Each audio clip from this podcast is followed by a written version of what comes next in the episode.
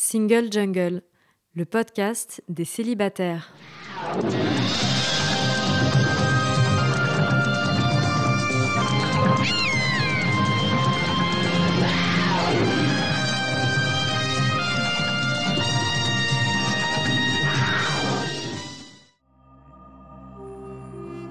Je suis Louisa Amara et j'ai créé Single Jungle, un podcast dédié aux célibataires. Nous sommes plus de 100 millions dans le monde. En France, l'INSEE estime qu'il y a 41,3% de célibataires, au sens juridique. En effet, les personnes divorcées, dépaxées, séparées, veuves ne sont pas comptées. Nous sommes donc très nombreux et surtout nombreuses. Pourtant, on nous répète que la norme, c'est le couple. Eh bien, ça n'est plus vrai. Dans ce podcast, je reçois des autrices, des auteurs, des expertes du sujet, mais aussi et surtout des célibataires qui nous racontent leur parcours. Ce podcast, c'est le vôtre. Bienvenue Bonjour et bienvenue dans Single Jungle. Aujourd'hui, je suis avec Lucille Quillet. Bonjour Lucille. Bonjour. Tu es l'autrice du livre Le prix à payer, ce que le couple hétéro coûte aux femmes aux éditions Les liens qui libèrent. Euh, merci d'être avec nous aujourd'hui. Eh ben, merci de m'avoir invité. Et euh, c'est un honneur parce que euh, l'argent, c'est un vrai sujet. Maintenant, ça fait quelques podcasts et quelques émissions qui commencent à tourner. L'argent pour les femmes et bah, ce que ça peut créer comme déséquilibre. Donc la première question, avant même qu'on parle du livre, quand même, il faut qu'on se situe. C'est ce qu'on fait dans Single Jungle. Donc je commence. je suis une femme cis hétéro, racisée, d'origine algérienne. Euh, j'ai 41 ans, euh, je m'appelle Louisa Amara et je suis nullipare. Un mot d'ailleurs qui est utilisé dans, dans le livre. Et tu précises qu'il n'y a pas de mot pour les hommes qui, eux, n'ont pas encore eu d'enfants. Et oui. Enfin, moi, je ne l'ai pas trouvé. C'est ça, c'est quand même particulier. Donc, je me suis euh, située. Est-ce que tu peux le faire également? Oui, je m'appelle Lucille, j'ai 32 ans, je suis une femme cis, hétéro, jusqu'à preuve du contraire. voilà. Voilà, je crois. Bah après, bah, tu n'es pas racisée a priori Non, non. Et tu es journaliste et autrice. Est-ce que c'est ton premier livre? Non, c'est mon troisième. J'avais fait un premier livre euh, qui était plutôt un guide euh, pédagogique sur euh, l'intelligence émotionnelle. Le deuxième était un guide de coaching professionnel pour les femmes qui s'appelait Libre de prendre le pouvoir sur sa carrière, sur ma carrière. Et là, c'est mon troisième livre, mais c'est mon premier essai, ce qui est quelque chose de très différent qui engage à d'autres choses. Alors bien sûr, pourquoi avoir euh, eu envie de parler de ce gros sujet de l'argent dans le couple? Par où commencer? Euh, Ça m'est pas euh, tombé dessus un jour en disant mais tiens, quelle, quelle bonne idée. Donc moi, ça fait depuis 2013-2014 que je suis journaliste et que j'ai principalement écrit sur la condition féminine. moi, j'ai grandi en lisant la presse féminine. C'est une presse que j'aime beaucoup, que mhm. je défends ardemment.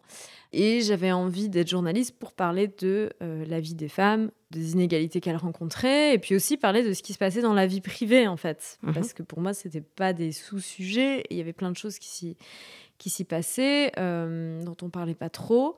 Ben, dans quelle presse est-ce qu'on parle de la vie privée des gens, en général? C'est la presse féminine.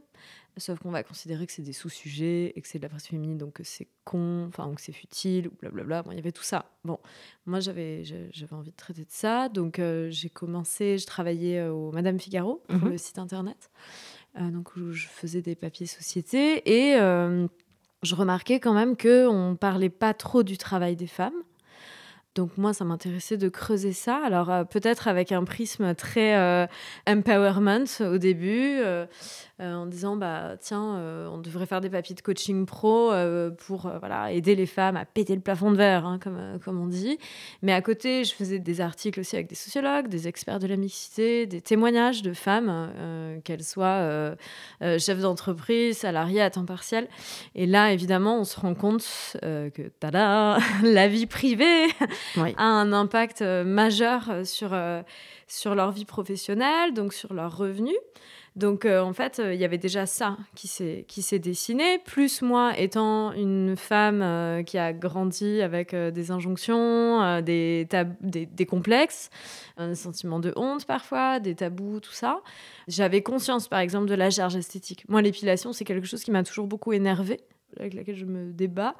Donc j'avais conscience de ça. Puis après, bon, bah, quand on fait des articles sur le coût de la séparation, et heureusement, hein, l'INSEE fait des statistiques là-dessus, qu'il y a des sociologues, des chercheuses qui ont quand même ce prisme, ou du moins qui se posent des questions qui vont vraiment concerner les femmes. Voilà, quand il y a des, des chercheuses spécialisées sur la contraception qui font une étude qui s'appelle Comment font les femmes pour ne pas tomber enceinte Cette question-là, on se la pose parce qu'on est euh, euh, dans un point de vue de femme. Donc euh, tout ça crée des, chiffres, donc donne de, la matière.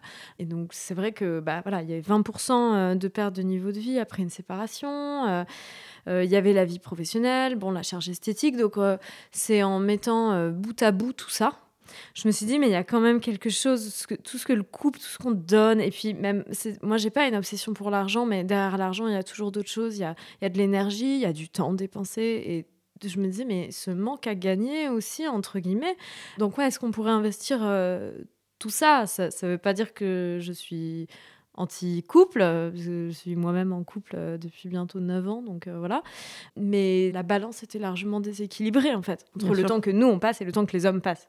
Voilà, euh, l'amour, c'est cool, c'est bien. Il y a l'argent, mais il y a le temps, que tu disais, et aussi l'énergie. Tout ça mis bout à bout, je me suis dit, mais comment parler de tout ça? Et l'argent, c'est... Je dis souvent, c'est la langue universelle. Euh, on est dans une société euh, matérialiste, capitaliste, où l'argent, c'est ce avec quoi on valorise les métiers, les choses, les gens, malheureusement, encore euh, souvent. donc, c'est pas un langage qu'on peut ignorer. Tandis qu'à l'inverse, une femme qui va parler de ce qu'elle vit, des inégalités, on va souvent, enfin, moi, c'est ce que j'ai observé, hein, c'est qu'elle est souvent renvoyée à sa subjectivité. c'est ton cas particulier, tu es trop sensible, tu es un peu parano, c'est ton choix personnel. Mais non, fais pas une généralité surtout. Et heureusement qu'il y a des chiffres de, statistiques euh, de l'INSEE pour euh, montrer que c'est pas des cas particuliers en fait. Et cette habitude de toujours les en faire de 50% de la population une minorité. Mhm. Donc en fait, euh, j'ai commencé à, à me dire qu'est-ce que ce serait le sommaire de ce livre? Donc j'avais évidemment la charge esthétique, j'avais la charge contraceptive, le prix du couple, donc l'impact de, de, la vie de famille sur la carrière. J'avais aussi quand même eu euh, déjà des, experts qui m'avaient parlé de cette répartition genrée des dépenses dans le couple, euh, les femmes qui vont dépenser tout ce qui est éphémère, périssable, qui vont s'occuper des courses dans la lignée des 72% de tâches domestiques euh, qu'elles gèrent seules. Et les hommes investir dans des choses plus... Le patrimoine. Le patrimoine, payer les impôts, des montants qui sont inscrits, qui sont plus valorisés socialement et qui aussi, en cas de rupture, sont plus valorisés. J'avais ça et en fait j'ai fait, j'ai fait trois parties. Il y avait avant même d'être en couple, pendant le couple, donc l'impact de la carrière, et puis après le coût de la séparation. Et ça c'était mon sommaire de base. Et en fait après, bon, j'ai trouvé un éditeur, euh, j'ai commencé à écrire et j'ai pas arrêté de rajouter des choses quoi. Donc j'ai appris beaucoup de choses en écrivant le livre aussi. Et il y, avait des, des, des, questions que je me posais euh, sur lesquelles j'avais pas forcément de, enfin, j'avais pas de certitude par exemple. Je me disais oui mais a priori, j'ai l'impression que ça coûte beaucoup, mais les hommes dépensent plus aussi dans le couple. Donc, est-ce, que, ça s'équilibre Au final, c'est pas à l'équilibre tout ça? Bon, spoiler. Non. Donc, euh, voilà, je crois que je vais revenir à ta question. C'est comme ça que ça a commencé, ouais. Très bien. Bah, je vous encourage effectivement à lire ce livre qui est très euh, facile à lire parce qu'il y, a un langage qui est euh, assez simple. Alors, je ne sais pas pour euh, dire que Mona Chollet est très difficile, mais il y a tellement de références et c'est parfois un peu complexe pour certains et certaines. Ce livre-là, il est à mettre entre toutes les mains. Et en particulier, je pense à des hommes, si possible, mettez ça sur la, la table de chevet ou parce qu'il est important que les gens soient, prennent conscience. Et quand je dis les gens, c'est notamment les hommes qui se disent oui, mais euh, vous avez fait le choix d'acheter tout ce maquillage, vous avez fait le choix euh, d'avoir des enfants, et donc oui, vous avez moins de temps pour la carrière. Donc tout ça, c'est un discours que qu'on peut estimer euh, classique, mais qui est un peu C'est un discours qui est tenu par des femmes aussi. Hein. Aussi, bah, parce qu'elles ont intériorisé énormément de choses aussi. Complètement.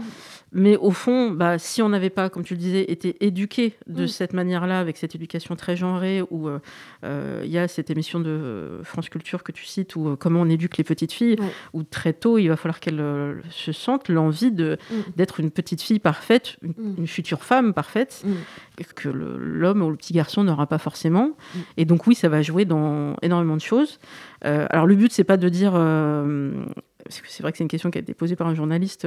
mais alors, qu'est-ce qu'on fait On arrête le couple hétéro ou ça donne pas envie? Non, mais au moins d'en prendre conscience. Ça, c'est quelque chose de très important et ton livre peut, peut y aider. Est-ce que tu penses que justement, on peut, une fois qu'on a pris conscience de tout ça et qu'on est dans un couple, se dire, bah voilà, il va falloir qu'on on y réfléchisse ensemble, qu'on réorganise les choses? Oui, alors il y a des choses qu'on peut faire à l'échelle individuelle. Euh, on peut euh, se demander euh, Bon, je vais vraiment parler dans un couple hétéro, hein, du coup. Bien sûr. À quelle hauteur euh, mon conjoint va participer à la contraception, en fait? Oui. Coup, par exemple, qui est complètement oublié. Donc, moi, c'est vrai que dans le livre, je dis, bah, en fait, c'est dingue de ne pas faire 50-50 sur la contraception, sachant que l'homme est tout autant bénéficiaire. et maintenant, tu vois, quand, quand j'en parle en interview et tout, je me dis, mais en fait, c'est au moins au moins 50%. Mais en vrai, ça pourrait être complètement logique. Qui prennent la totalité. Euh, qui prennent la totalité, ou qui prennent 80%, ou qui prennent. Parce qu'il n'a pas à s'organiser, à prendre les rendez-vous, à subir le suivi gynécologique. Bon, euh, on sait que c'est pas toujours une partie de plaisir quand même, mhm. qu'on peut aussi être exposé à du jugement euh, de la part du corps médical parfois, malheureusement. Bref, il y a les, les, les, effets secondaires aussi de la contraception parfois. Donc, on a la charge mentale le temps qu'on y passe, le côté désagréable. Donc, tu vois, au final, je sais, mais 50%, c'est vraiment le minimum, quoi. Donc, voilà. Donc, bon, on peut, on peut se demander dans son couple, est-ce que, euh, voilà, mon mec peut pas prendre une partie de la contraception euh, Est-ce que c'est juste de faire 50-50 quand on a des écarts de salaire et qu'on y est pour rien? Voilà, donc euh, le côté, oui, mais toi, tu as choisi d'être infirmière et moi, j'ai choisi d'être ingénieur. Oui, mais en fait, les professions majoritairement féminines, elles sont sous-valorisées parce que c'est des professions qu'on considère des professions de femmes. Donc ça, c'est du sexisme qu'on n'a pas, on n'a pas à se responsabiliser mhm. pour ça. Euh, et le côté oui, mais tu savais bien, enfin, ça suffit quoi. Euh, enfin, ça suffit. ça suffit. C'est trop injuste. Euh, donc on peut repenser le 50-50. On peut se demander si quand on fait le prorata, c'est un vrai prorata égalitaire ou si c'est un prorata qui crée un sentiment de redevabilité. Mhm. Parce que quand mon mec paye 70% des vacances, bah, après, je vais peut-être pas lui demander de payer 50% au moins de ma contraception en disant quand même il m'a amené en vacances. Donc en fait, c'est pas une vraie égalité quand on se sent euh, endetté ou redevable et tout. Ça, c'est quelque chose qui est très cultivé. Enfin, vraiment, euh, le côté tu vis dans un grand appartement euh, parce que ton mec gagne bien sa vie, tu profites. Et voilà. Et dès qu'on a, franchement, ce, verbe, quoi, profiter, qui pop-up, tu vois, mhm. ça, là, on peut se dire que bah, le prorata qu'on fait, hmm, c'est pas forcément de l'égalité, en fait. Je ne vois pas plus juste que le prorata, mais il faut voir après quelles sont les dynamiques euh, derrière. On peut évidemment euh, mieux répartir les tâches domestiques et parentales. Après, euh, je sais pas comment dire. Moi, je trouve qu'il y, y a des personnes qui vont vouloir, par exemple, éduquer leurs enfants à temps plein et c'est bien pour elle. Donc euh, là, faire 50-50 des tâches euh, parentales, est-ce que c'est pertinent? Ça dépend de, des ambitions et des envies de chacun. Mais dans les faits, en fait, ça faudrait que ce soit rémunéré. À partir du moment où on fait le travail la part de quelqu'un d'autre, que ce mhm. soit les tâches domestiques ou les tâches parentales, on devrait être euh, rémunéré parce que c'est du travail, parce que ça dégage du temps, donc de l'opportunité euh, de faire d'autres choses qui, elles, sont rémunérées. Si moi, je passe à temps partiel et que mon conjoint euh, s'investit dans sa carrière, bah voilà, il va, en plus, il va capitaliser sur le long terme. Bien sûr. Donc, accumuler des droits au chômage, à la retraite, des revenus personnels et tout. moi, j'ai rien en tant que mère au foyer à temps partiel, euh, j'ai rien. Mais par contre, on va me dire que je suis entretenue par mon mec et que j'ai de la chance. Oui, ce terme d'ailleurs, c'est quelque chose qui, qui, revient régulièrement. Il est, il est problématique. C'est ça, c'est toute l'hypocrisie de, de, la chose. On peut faire des choses. Euh, on peut se demander si on est bien protégé. J'ai l'impression d'être hyper réac euh, quand je m'entends dire ça, mais le mariage est le régime le plus protecteur aujourd'hui. C'est-à-dire que si vous êtes en couple et que vous n'êtes pas marié, vous n'avez pas le droit à la pension de réversion. Si votre conjoint décède, vous n'êtes sur l'héritage, donc à moins d'avoir un certain niveau d'éducation à tout ça et d'avoir fait un testament et d'avoir anticipé, d'avoir voilà. Euh, du coup, c'est compliqué et moi c'est vrai qu'en écrivant le livre, je me suis rendu compte que tous les modes conjugaux dits progressistes, on se marie pas, on se marie en séparation de biens, on fait 50-50 et qu'en plus on fait pour prouver qu'on n'est pas intéressé, qu'on aime l'autre, que l'argent c'est un sujet euh, voilà Tu vois, on- vraiment, euh, on n'est pas là pour profiter de l'autre, euh, chacun son truc. Et puis, je suis, moi, je suis une femme autonome, indépendante, je dépends de personne et tout, très bien. Donc, ce truc un peu de défendre son honneur là-dedans, ben ouais, mais ça, ça n'enlève pas euh, les écarts euh, salariaux, euh, ça n'enlève pas le sexisme, ça n'enlève pas, encore une fois, toutes les tâches domestiques et parentales que les femmes font plus. Donc, c'est, en fait, ça produit de l'injustice, in fine, pour les femmes. Après, je peux pas conseiller aux gens de mariez-vous. Enfin, il y en a qui ne croient pas au mariage, et voilà. Mais du coup, pour moi, là, c'est pas une responsabilité d'individu, c'est une responsabilité d'État de proposer d'autres choses.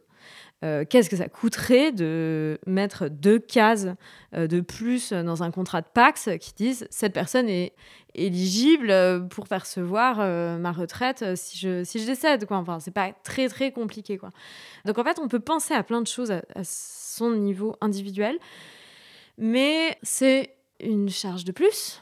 C'est-à-dire qu'on a la charge de l'égalité au sein de son couple, donc il faut passer du temps à s'éduquer, à s'intéresser à ça, à discuter, à, voilà, à faire À tout ça. ouais. Et puis en fait, je trouve que vous avez beau être le couple le plus égalitaire du monde, il y a toujours un truc qui vous rattrape.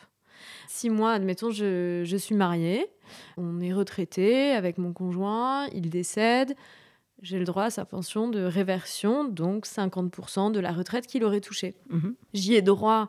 Alors, c'est un peu technique la retraite, hein, je suis désolée, mais il y a la retraite de base, donc cette pension de réversion de base, j'y ai droit si moi je touche pas plus de 21 000 euros par mois-même par an. Ah oui. Donc déjà, ça conditionne. Ouais. Donc là où mon conjoint, lui, il avait droit à une retraite peut-être dodue, euh, tu vois, moi, c'est un minimum qu'on m'accorde. Après, il y a la retraite complémentaire, qui, elle, n'est pas plafonnée euh, en condition de, ressources. Cette retraite, je peux la toucher si je ne me remets pas en couple. Se remettre en couple, ça veut dire concubinage. hein. Ça commence au concubinage, c'est même pas le remariage et tout. Voilà. Et euh, la retraite pour la fonction publique, c'est aussi conditionné à la non-remise en couple. Donc en fait, un, un système quoi. je sais pas quelle est la logique derrière ça.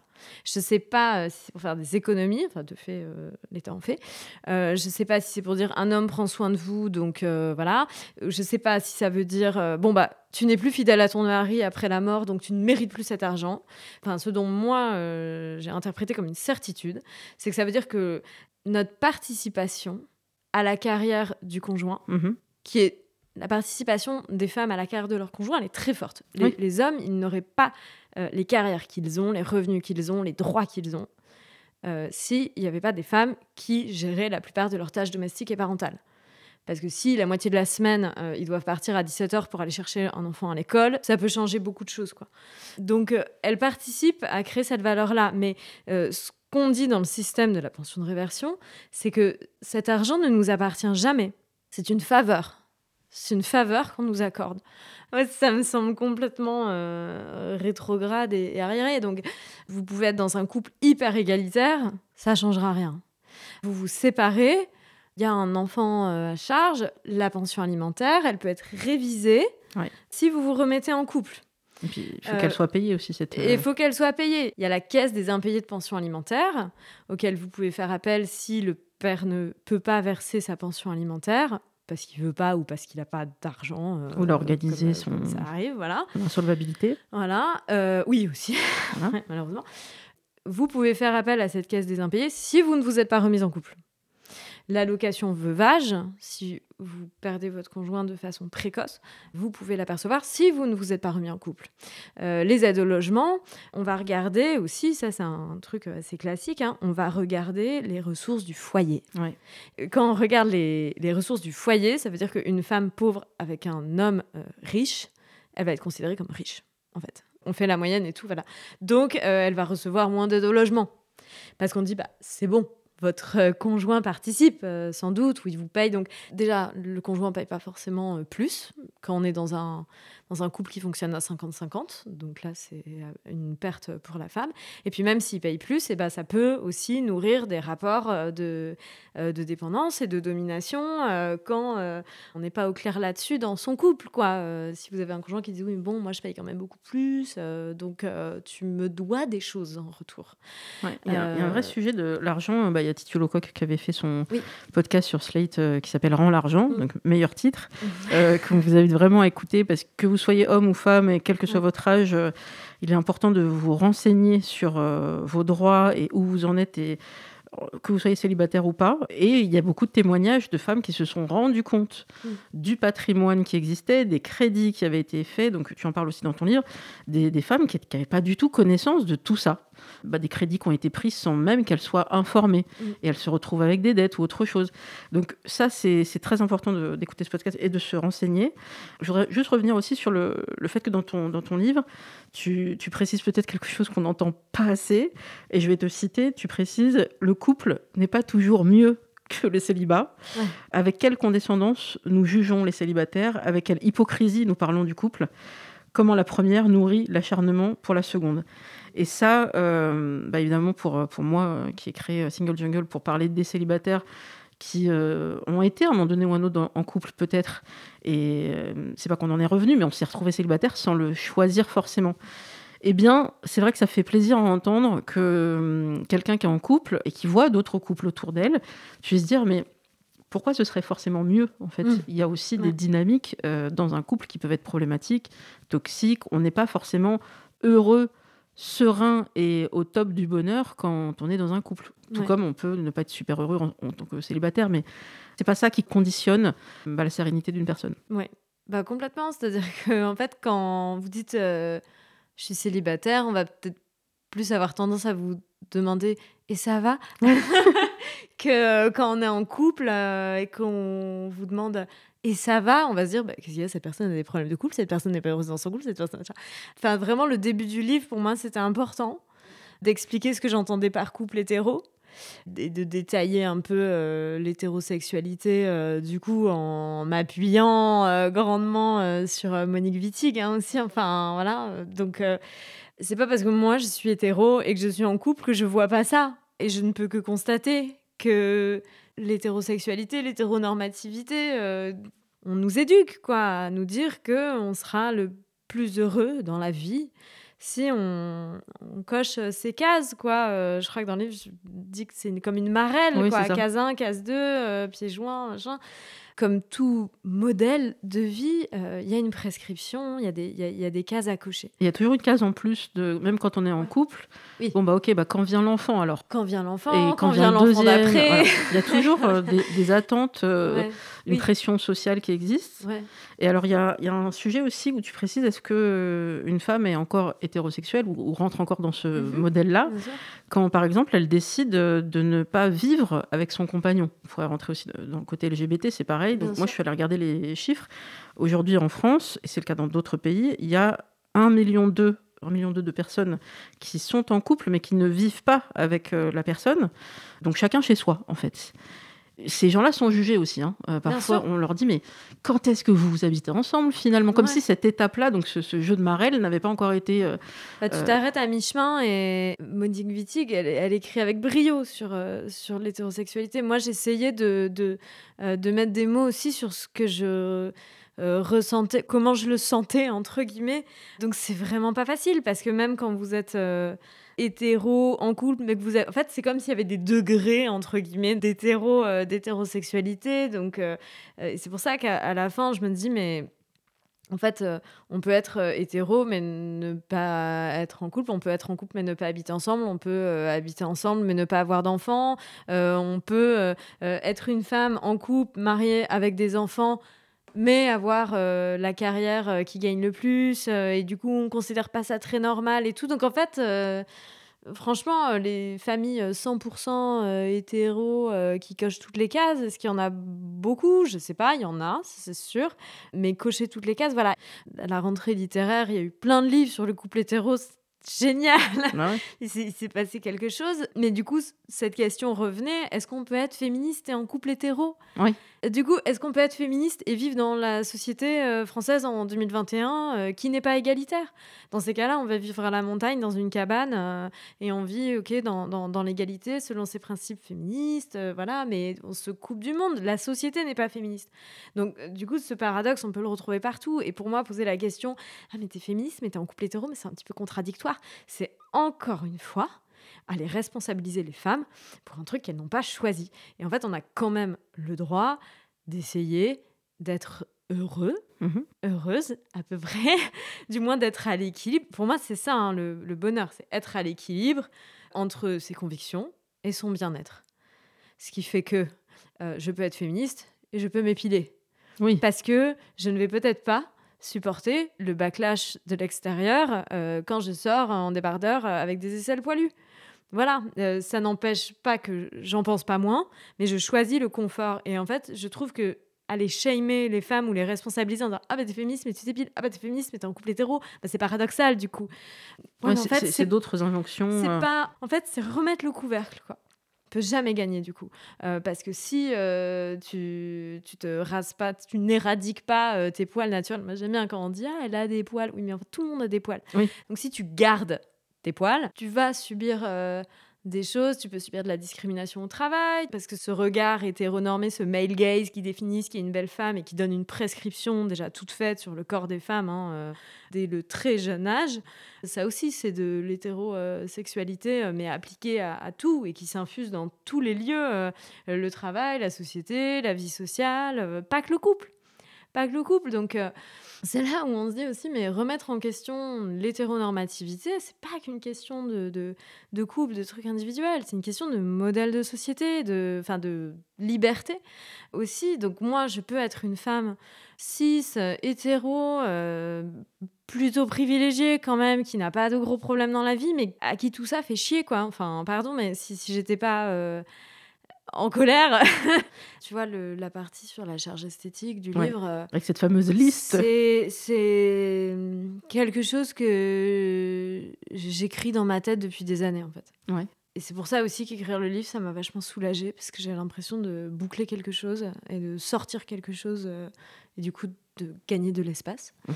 Mais oui, ça m'a toujours beaucoup euh, tourmentée et, et indignée, et de se dire, mais c'est quand même violent, quoi. En fait, le message derrière tout ça, de, pour euh, obtenir l'amour des autres, il faut sans cesse, à tout âge, constamment, commettre des actes de non-amour sur son propre corps.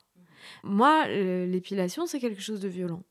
Ça ne m'empêche pas de m'épiler moi-même, parce que, encore une fois, équilibre, mes convictions, le confort social. Voilà. Et, le, compromis permanent. euh, voilà. Donc, euh, bon, tous ces messages, quoi. Je veux dire, euh, on me dit oui, mais je le fais parce que ça me fait plaisir. Oui, ok, ça te fait plaisir, mais moi aussi, ça me fait plaisir. J'adore me maquiller, me tartiner la, tête de masque, de crème, de tout ça. Puis en plus, il y a vraiment tout ce système de donner des noms incroyables aux produits où tu as l'impression que c'est la chasse au trésor et que c'est merveilleux et que tu vas avoir une, une crème illuminatrice régénérescente. Enfin, tu vois, c'est la promesse d'un monde nouveau, quoi. Donc, à chaque fois, ça marche. Tu es valorisé quand tu achètes ça aussi. Donc, c'est. Voilà. euh, Parce qu'il faut, faire, faut prendre soin de soi. oui, on dit que c'est prendre soin de soi et ce, c'est du, du take care et, et ce, ce vocabulaire du plaisir. Mhm. Là où, quand même, on répond à une exigence qui est vous n'êtes pas assez. Ouais. Vous n'êtes pas assez au naturel. Euh, et vous devez gommer vos rides, et vous devez changer vos cheveux, et vous devez vous enlever les poils qui poussent partout sur votre corps naturellement, tous les mois, tout le temps. Voilà. Et en fait, quand tu te dis, mais le corps des femmes, le travail perpétuel que ça demande, quand on nous demande de surveiller notre poids, d'être mince, euh, de, d'être euh, épilé, d'être bien maquillé, d'être coiffé, d'être euh, sous contraception. Mhm. Et en plus, euh, bon, bah, tu as quand même plusieurs jours euh, par mois euh, durant lesquels tu as tes règles, tu as potentiellement mal, tu pas à l'aise dans ton... Enfin bon, c'est un travail de fou, quoi. Voilà, après, une fois qu'on dit ça, qu'est-ce qui se passe? J'écris dans le livre, euh, j'aimerais aussi dire aux hommes que la façon dont ils aiment les femmes, elle est politique. Quand tu exiges de ta conjointe qu'elle soit épilée pour euh, lui faire l'amour, euh, Qu'est-ce que ça veut dire? bah, qu'est-ce que ça veut dire en fait? Voilà. Après, une fois qu'on a dit ça, qu'est-ce qui se passe? Parce que quand tu as grandi euh, dans les années. Moi, je suis née en 89. Quand tu as grandi dans les années 90-2000, que tu as absorbé toutes tes images, que ton regard, il s'est fait selon ces critères, et que tu apprends à désirer euh, quelqu'un euh, d'épilé ou d'imberbe, ou que tu. Bah, tu vois, voilà, qu'est-ce que tu fais, quoi? Donc, euh, ou euh, on arrête de s'épiler et du coup, ben, peut-être que ton mec, il te désire plus, euh, mais du coup, tu te prives d'une vie sexuelle pour tes convictions. Est-ce que c'est juste? Non. Du coup, est-ce que tu cèdes? Enfin, ça paraît con, hein, comme ça. C'est des petits problèmes que qu'on peut régler avec un coup de rasoir, mais enfin pour moi, du moins, ça veut toujours dire plus en fait. Enfin, j'ai toujours trouvé ça terriblement injuste et, et, qu'en effet, tu vois, les images des hommes, un homme, il peut avoir du bide, et il peut vieillir, et il peut avoir des cheveux blancs, et il peut gagner tellement de temps dans sa vie à ne pas réfléchir à ça, quoi. Tandis qu'une femme, bah voilà, tu sais pas, mais qu'est-ce que tu fais? Tu vois, hier, euh, euh, j'étais à une rencontre avec un club euh, de lecture, Overbooké, que je vous recommande. Et il y avait une des participantes qui disait Bah oui, on parlait des, des hommes qui disent que les femmes qui vieillissent, du coup, ne sont plus désirables. Et on parlait d'Yann Moix, évidemment. Et moi, je me moque un peu de Yann Moix aussi dans le, dans le livre. Mais en fait, Yann Moix, il est honnête. Enfin, je. Non, mais il dit les choses telles qu'il pense, et beaucoup d'hommes pensent la même chose. Voilà. Et en fait, quand tu as été tellement éduquée à, considérer qu'une femme avec des cheveux blancs, euh, qui, a, qui, a, des rides, bah, du coup, c'est plus désirable et bah, tu la désires pas. Est-ce que tu peux te forcer? Non, tu peux pas te forcer en fait. Il y a un moment où tu es, dans cette confrontation-là. Donc, comment on fait? Bah, on constate, euh, on, peut, on, peut, essayer de changer ces images, mais ça prendra du temps. Donc moi, euh, parfois, je me dis, bon, bah, peut-être que pour ma génération, c'est foutu mais celle d'après, ça peut changer, tu vois. Et quand je vois, il y a quelques années, 37 euh, de le matin, et que tu as Béatrice Dalle, bon, qui est une femme euh, magnifique, euh, sur, qui coche plein de critères. enfin, et encore, bon, tu vois, elle, elle, a, un, elle, a, un, physique particulier, mais bon, elle a un corps magnifique, mais elle est poilue dans ce film. Mhm. Tu vois, et tu la vois courir nue dans cet appartement elle est magnifique, tu vois. Et tu te dis, putain, c'est dingue, elle est magnifique.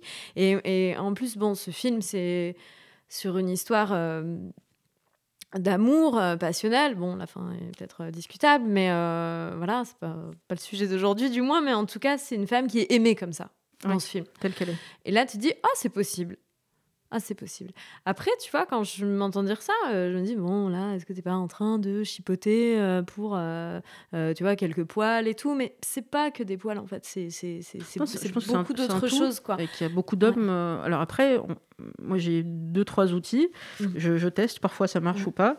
Comme malheureusement, il faut un peu les éduquer. Alors, je sais que Victoire Tuaillon nous a dit, on n'est pas là pour éduquer les gens, mais on peut leur donner quelques outils pédagogiques et à eux, après, de prendre le truc ou pas.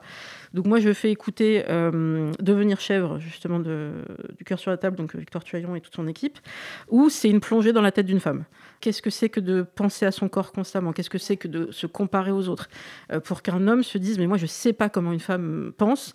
Ben, là, avec euh, cet épisode-là, je comprends.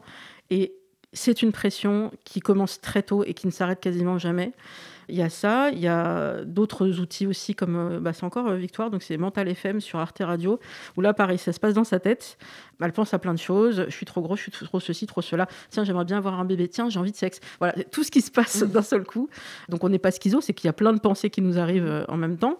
Et un homme n'est pas soumis à ça, encore une fois, dans un schéma hétéro. Mmh. Ça ne veut pas dire qu'il n'a pas d'injonction. Il y a des injonctions aussi pour les hommes. Mais le but, c'est est-ce que ces outils-là, ils sont prêts à les prendre en main et à découvrir et à se déconstruire, à dire bah ok, moi je suis prêt à réfléchir à tout ça et euh, finalement je m'en fous les poils, je m'en fous qu'elle ait des rondeurs, je m'en fous ceci cela. Il y en a quelques-uns. Je pense que ça va, ça va être le tamis de la déconstruction. Il y en a qui vont passer le filtre et il y en a c'est foutu, c'est mhm. trop ancré, c'est mort. Donc tant pis pour eux et on verra avec les prochaines générations.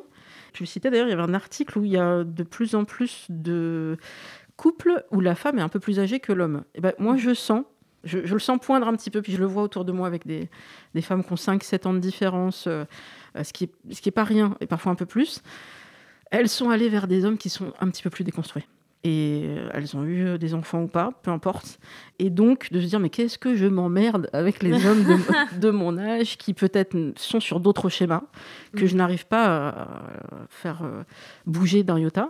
Mm-hmm. Mais en fait, il y a d'autres générations. Enfin, encore une fois, est-ce que c'est pas plus difficile quand tu es plus âgé que ton conjoint, enfin de trouver un homme qui accepte d'être avec une femme plus âgée, de, voilà, enfin non, tu vois, c'est encore euh, là aussi, hein, tu as tous les stigmates, euh, la cougar, euh, la mif, non, tu bah, vois, bon, alors que. 5, 6, 7 ans, ça va. Après, quand c'est un peu plus, là, on va, bah il, va y avoir ce regard aussi. Tout dépend après à quel moment on s'est rencontré.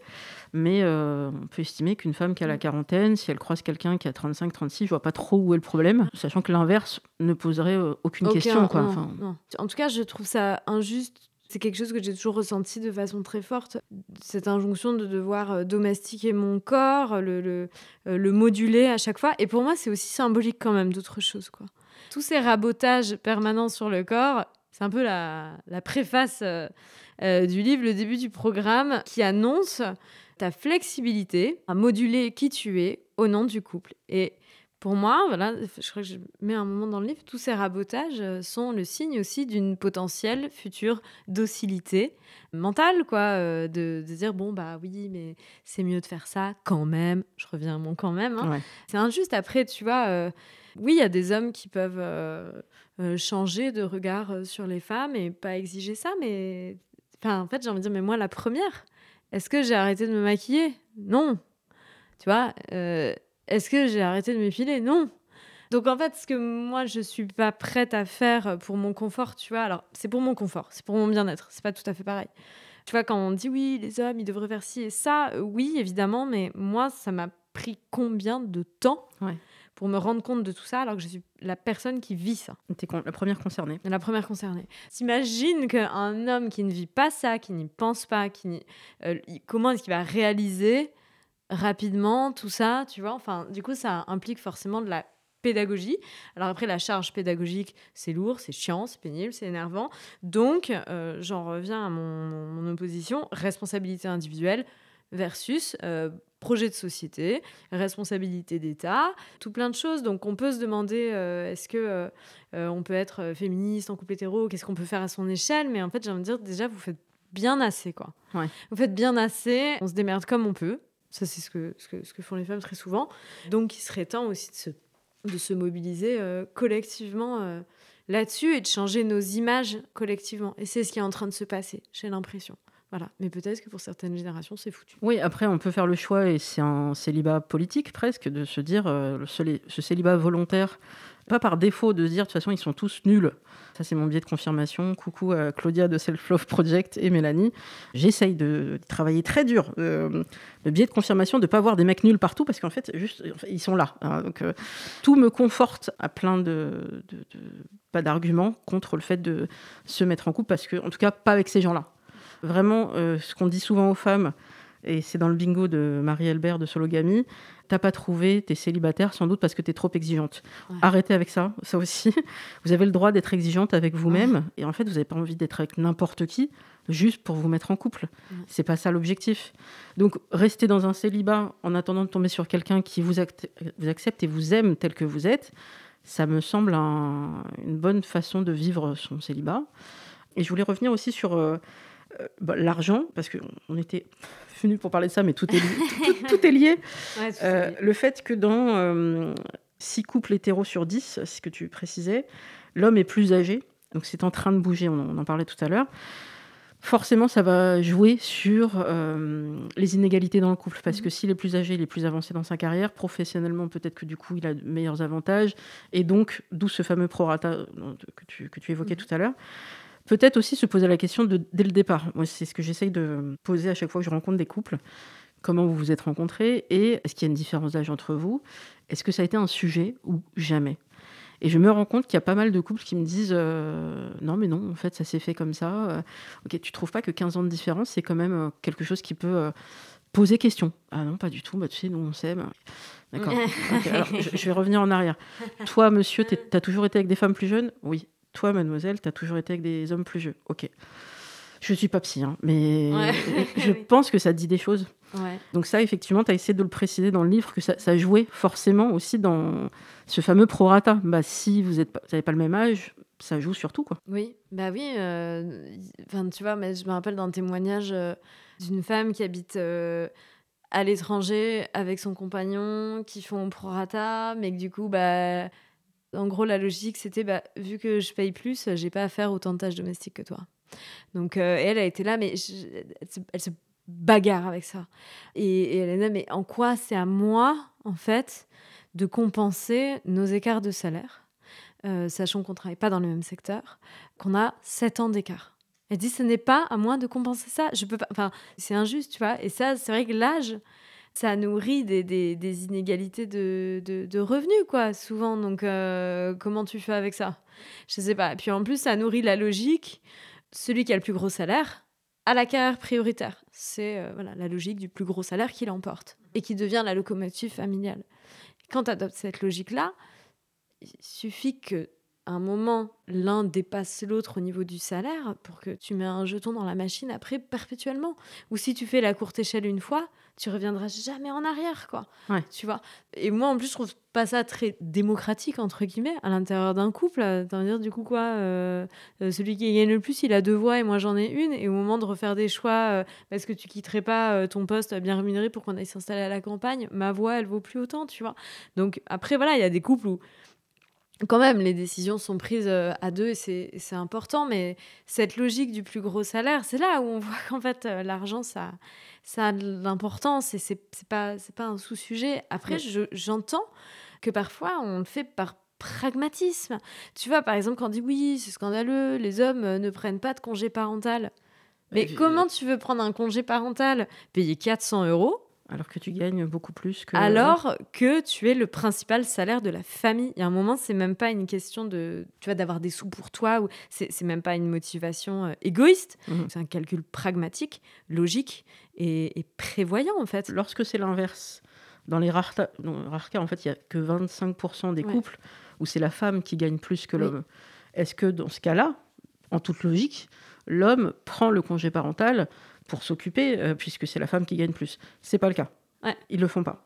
Il y a à peine 3% des, des, congés parentaux, donc euh, longs quand même, qui sont pris par les hommes. Mm.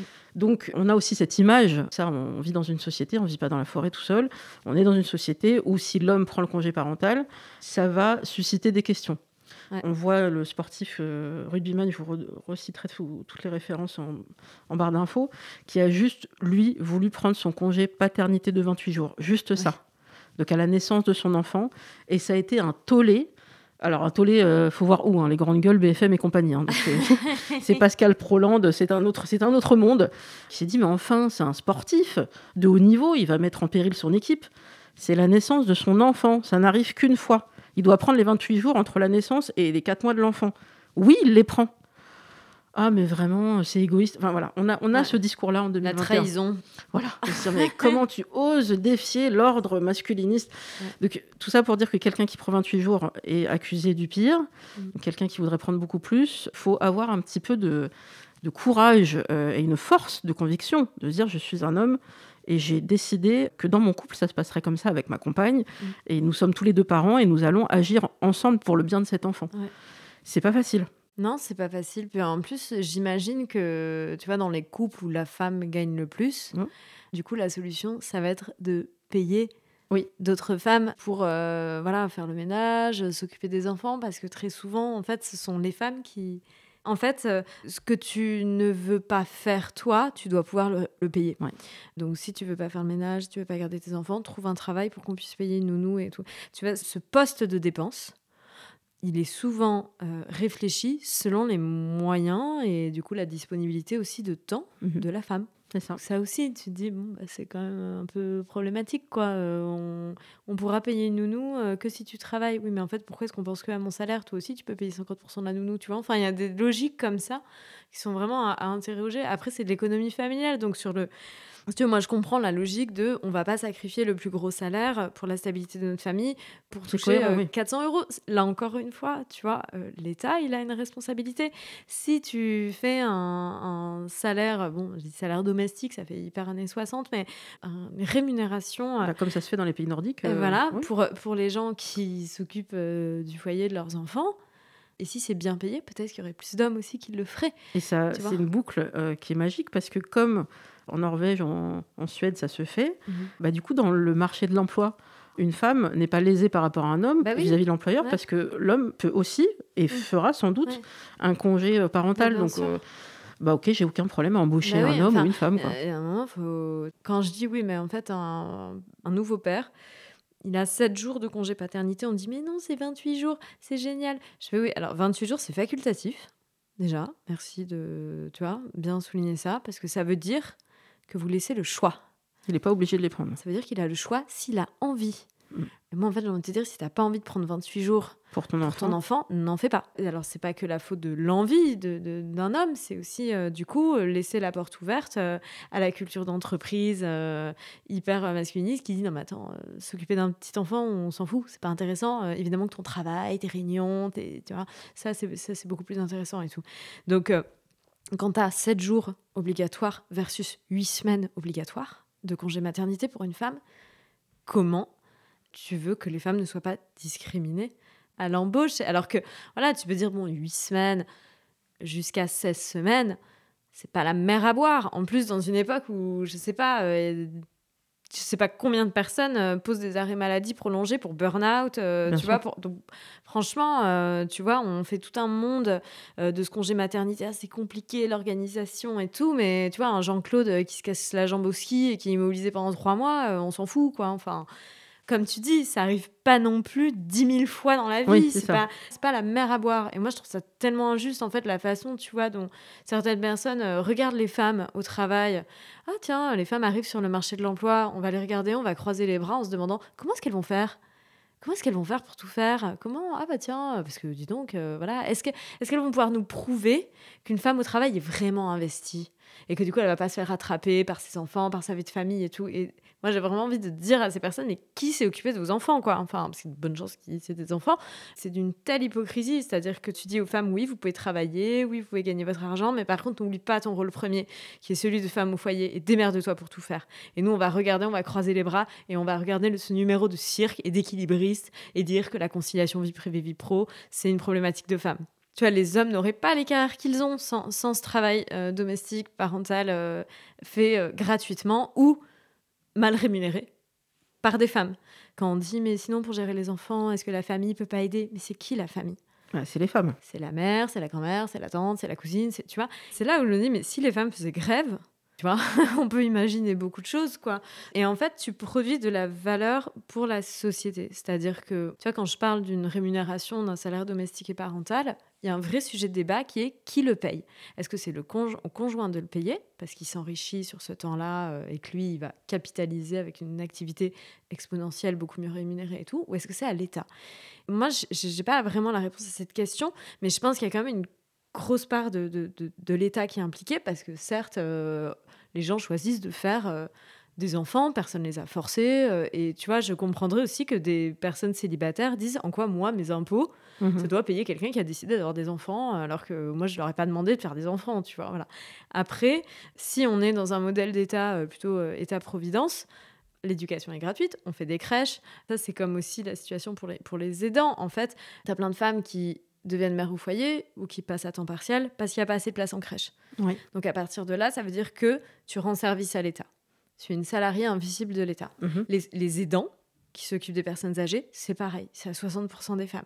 Ouais. Qu'est-ce qu'on ferait si ces personnes ne reniaient pas de leur temps Alors après, évidemment, tu ramènes ça au personnel en disant, mais quand même, c'est tes enfants, mais quand même, c'est tes parents. Sur la Oui. question des aidants, moi je suis particulièrement concernée étant aidante euh, pour mes deux parents.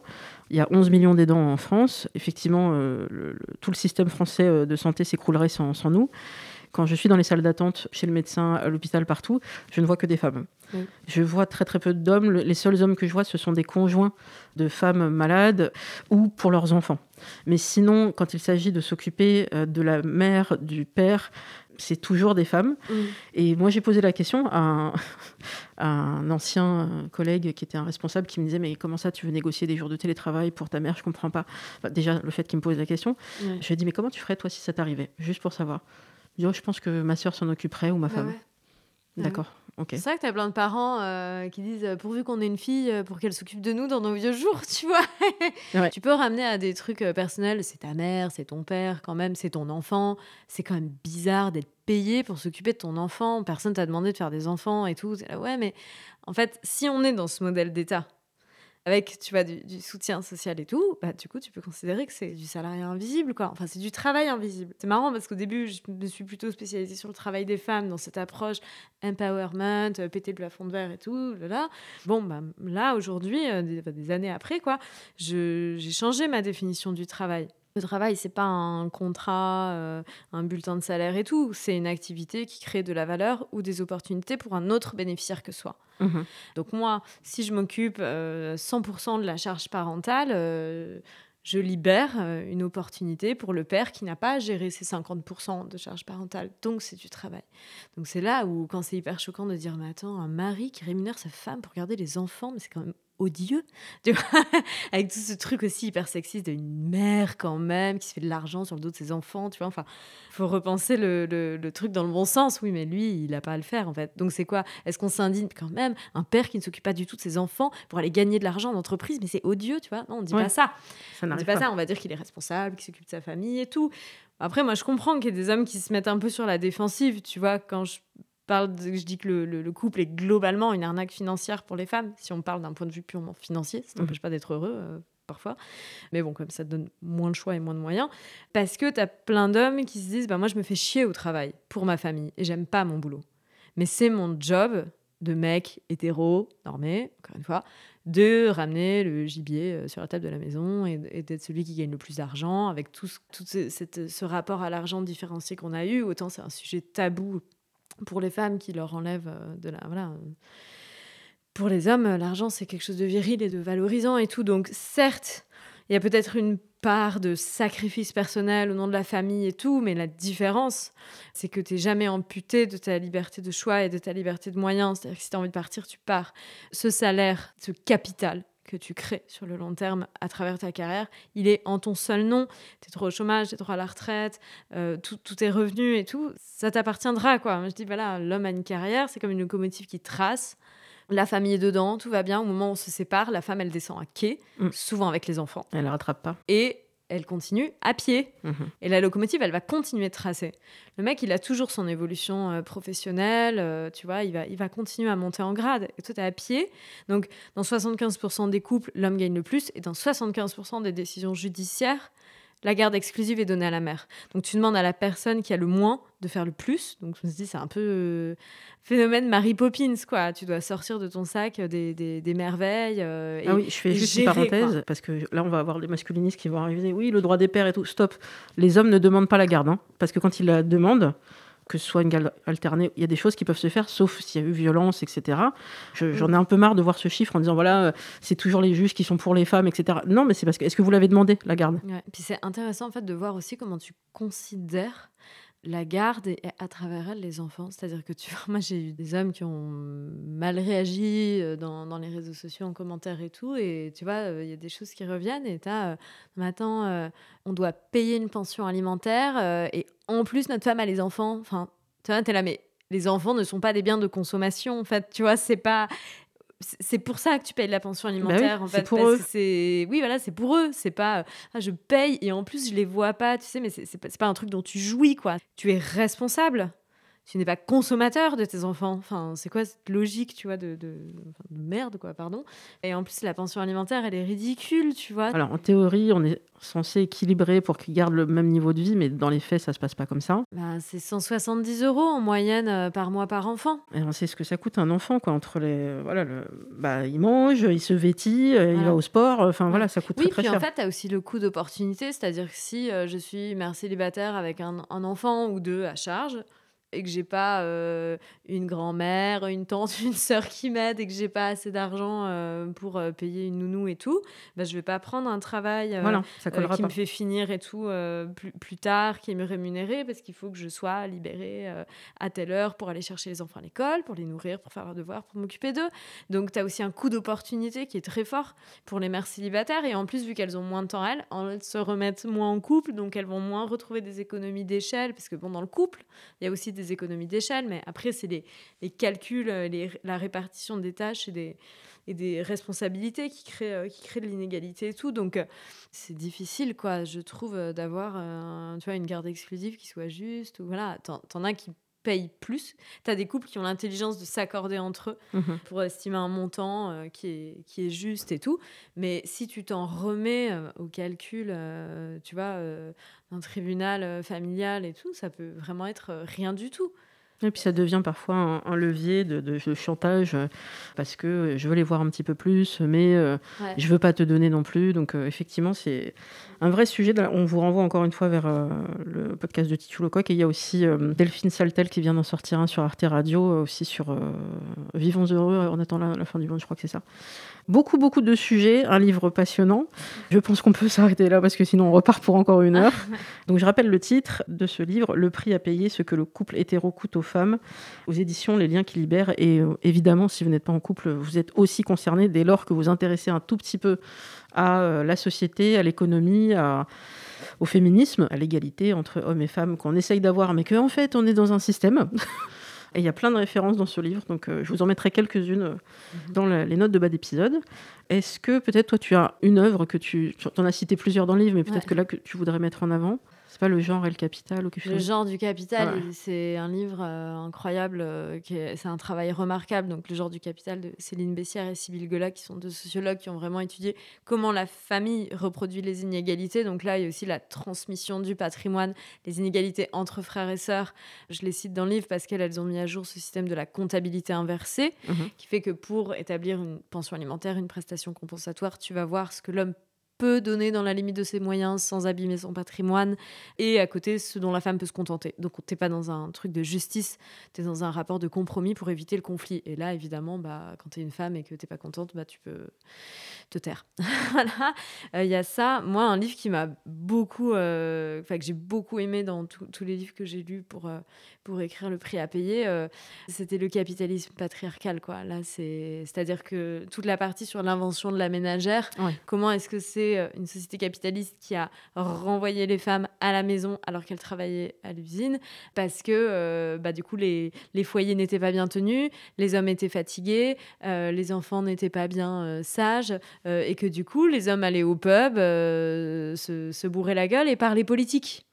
Et du coup, la logique, ça a été bah, renvoyons les femmes à la maison, elles prendront soin du logis, et puis en fait, euh, un travailleur se sentira moins dominé s'il domine quelqu'un lui-même. Tada Donc euh, voilà. C'est un système. C'est un système. Et du coup, quand tu t'intéresses aussi au travail des femmes, tu vois que on n'est pas dans un truc naturel, de je sais pas trop quoi. C'est toujours modulé selon des intérêts euh, socio-économico-politiques. Bien sûr. Quand il y a la guerre et que les hommes partent, bah là, on les reconvoque euh, à l'usine. Quand ils reviennent, on les renvoie. ça, c'est voilà, femme au foyer et tout. Et après, tu refais venir sur le marché de l'emploi capitaliste et libéral parce qu'il faut essayer de de cantonner les salaires aussi à un certain niveau et que quand tu amènes des femmes dans un secteur, et eh ben les salaires stagnent, voire ils baissent parfois. Voilà, c'est toujours un outil le travail des femmes, malheureusement. C'est pour ça que quand on leur dit oui, euh, péter le plafond de verre, euh, en fait, l'égalité, c'est pas rattraper les hommes. L'égalité, c'est un truc qui s'applique ou qui s'applique pas. Et les femmes travaillent déjà plus. En fait, si tu cumules le travail non rémunéré et le travail rémunéré, elles travaillent déjà. ce qu'on appelle la double journée, voire triple voilà. journée. Donc elles travaillent plus, mais elles n'ont pas du tout 50% des richesses. Donc euh, c'est pour ça qu'on dit oui, les faut qu'il y ait plus de femmes dans les postes à responsabilité et tout. Évidemment, mais en fait, c'est pas comme ça que tu arriveras à l'égalité. C'est en rémunérant mieux les métiers majoritairement féminins, c'est en reconnaissant la valeur créée par le, travail euh, domestique et parental. Euh, tu vois, c'est aussi bon, en repensant ce qui se passe euh, au sein d'un couple. En fait, tu as 42% d'écart de revenus au sein d'un couple. Et tu as 40% d'écart de retraite entre hommes et femmes bon bah voilà tu vois en fait c'est pas très très compliqué je trouve de de voir euh, comment tout ça se, se, met en place. Et ce qui est injuste, c'est de dire aux femmes, oui, mais c'était ton choix personnel, t'avais qu'à réfléchir. Ouais, bah, quand on n'a pas assez de crèches, quand on n'a pas assez de, quand il n'y a pas de prise en charge et tout, et que en fait l'État se repose aussi sur les dévotions euh, et le travail gratuit des femmes, c'est injuste de dire t'avais qu'à réfléchir. Donc, ça, c'est la, réflexion de quelqu'un qui n'a pas eu à, se confronter à un dilemme euh, injuste qui repose sur les inégalités hommes-femmes. Donc tout ça est politique. Et si vous voyez dans les programmes, pour ceux qui s'intéressent encore aux programmes politiques, on va arriver en campagne, quel que soit le pays où vous êtes, hein, je coucou à la francophonie, intéressez-vous au programme économique des personnes qui se présentent aux élections. Regardez ce qui est fait pour euh, bah, les, ce que moi j'appelle les personnes les plus utiles dans la société, que ce soit donc les travailleurs pauvres, etc. Donc regardez ce qui est fait pour ça. Regardez ce qui est fait pour les femmes, pour les enfants et ça va vous donner une espèce de boussole et ça peut orienter vos choix. Après, si ça vous intéresse vraiment pas et que vous êtes perdu en terre de gauche, là, que ça vous intéresse pas du tout ces sujets d'inégalité, etc., continuez dans vos choix. Mais je, comme tout ça est très politique, bah, ça me semble intéressant de, creuser ces sujets avant d'apporter sa voix à quelqu'un qui, euh, qui veut faire perdurer un, système qui est complètement euh, injuste. Et bien sur ces belles paroles politiques et militantes, on va vous laisser. Merci beaucoup, Lucille. Eh ben, merci pour l'invitation, Je t'en prie. Donc, on peut retrouver ton livre euh, partout. Je le rappelle le, titre Le prix à payer, ce que le couple hétéro coûte aux femmes, aux éditions Les Liens qui libèrent. Et vous pouvez retrouver Single Jungle sur toutes les applis de balado diffusion. Coucou les Québécois. Et sur euh, Instagram, des Single Jungle podcast tout attaché. Et sur Twitter, single-du-8 underscore jungle. Merci et à très bientôt.